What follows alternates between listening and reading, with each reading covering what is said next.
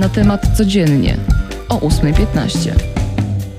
Cześć, to Magdalena Stokłosa. Mamy poniedziałek, 22 listopada i zaczniemy od kryzysu na polsko-białoruskiej granicy. Tam dziś w nocy dotarł premier Mateusz Morawiecki.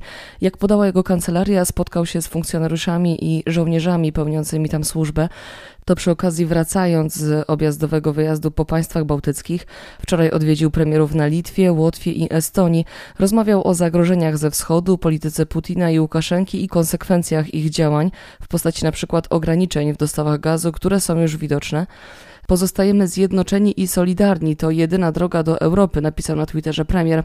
Z kolei ukraiński wywiad podał, że Rosja gromadzi przy granicy kilkadziesiąt tysięcy żołnierzy i planuje początkiem przyszłego roku atak na Ukrainę.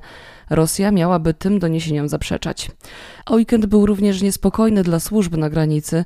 Migranci próbowali przeforsować ogrodzenie graniczne grupą około 100 osób. Próba została udaremniona. Jak podaje Straż Graniczna, w tym miesiącu doszło już do 6 tysięcy prób nielegalnego przekroczenia granicy, włącznie do ponad 34 tysięcy.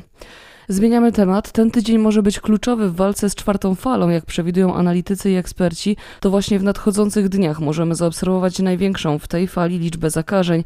Rząd planuje dać pracodawcom narzędzie, by mogli oni sprawdzać, czy ich pracownicy są zaszczepieni, a także czy ktoś jest ozdrowieńcem lub ma negatywny wynik testu na COVID-19.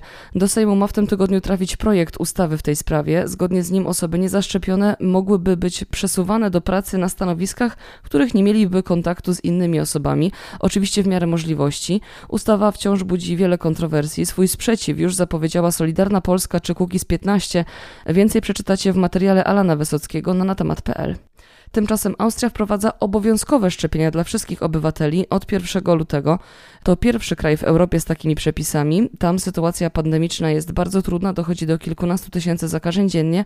Od dziś obowiązuje tam pełny lockdown, początkowo na 10 dni, ale może zostać przedłużony do maksymalnie 20. Fatalna inauguracja Pucharu Świata dla naszych skoczków. Od tego zaczniemy sportowe podsumowanie weekendu. Powiedzieć, że było słabo, to nic nie powiedzieć. Kamil Stoch wprawdzie świetnie rozpoczął kwalifikacje, wygrał uzyskując 135 metrów, by w sobotę zająć piąte miejsce, a w niedzielę skończyć konkurs na 33 miejscu. Drugi z wielkiej dwójki, Dawid Kubacki, zajął w sobotę 13 pozycję, a w niedzielę 35. Faktem jest, że warunki na skoczni w Niżnym Tagile były bardzo trudne, zmienne, ale panowie też mają sobie coś do zarzucenia. Miejmy jednak nadzieję, nadzieję, że to był tylko taki weekend na rozkręcenie i że już w piątek zobaczymy o wiele lepsze skoki w wykonaniu Polaków. Zmieniamy dyscyplinę. Kajetan Kajetanowicz, wicemistrzem WRC 3, przegrał o 3 sekundy z Joanem Rosselem, z którym ścigał się cały sezon. I przed Monzą miał nad nim półtorej sekundy przewagi, jednak Francuz tę przewagę bardzo szybko zrównał. Chociaż drugie miejsce boli najbardziej, to to był i tak bardzo udany sezon dla Kajta, który na podium stawał aż sześciokrotnie.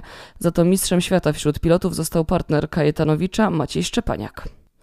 Z kolei w Polsce w ten weekend padł rekord Guinnessa na najdłuższy maraton indywidualnego rapowania. To wyczyn zielonogórskiego rapera Radosława Blonkowskiego, czyli Rademeneza, który rapował, uwaga, nieprzerwanie przez 36 godzin. Artysta podjął wyzwanie, by pobić rekord Guinnessa wynoszący nieco ponad 33,5 godziny. By podjąć wyzwanie przez kilka miesięcy wykonywał ćwiczenia oddechowe, codziennie rapował, ćwiczył na siłowni, by wzmocnić kondycję fizyczną niezbędną do wielogodzinnej aktywności. Nam pozostaje tylko pogratulować pogratulować. 733 miliony dolarów ze sprzedaży biletów do kin na całym świecie tyle osiągnął już najnowszy film o przygodach Bonda, Nie czas umierać. Tym samym wbił się na sam szczyt najbardziej dochodowych filmów Hollywood 2021 roku. Pobił Szybkich i Wściekłych, którzy zarobili kilka milionów mniej. Z przedpremierowych szacunków Bond, aby osiągnąć zwrot inwestycji, musi zarobić 800 milionów dolarów i na ten moment wydaje się, że jest to całkiem realna suma. Na koniec oczywiście, a jak pogoda. Dziś w całym kraju ma być pochmurno z lokalnymi rozpogodzeniami i przelotnymi opadami deszczu. Na północy oraz w obszarach pod górskich możliwe są też opady deszczu ze śniegiem, a w górach oczywiście opady śniegu. Temperatura maksymalna od 2 stopni na północnym wschodzie do 7 na południowym zachodzie i na południu.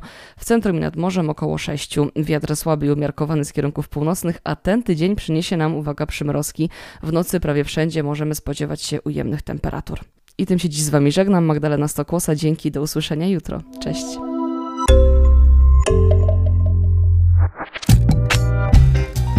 na temat codziennie o 8.15.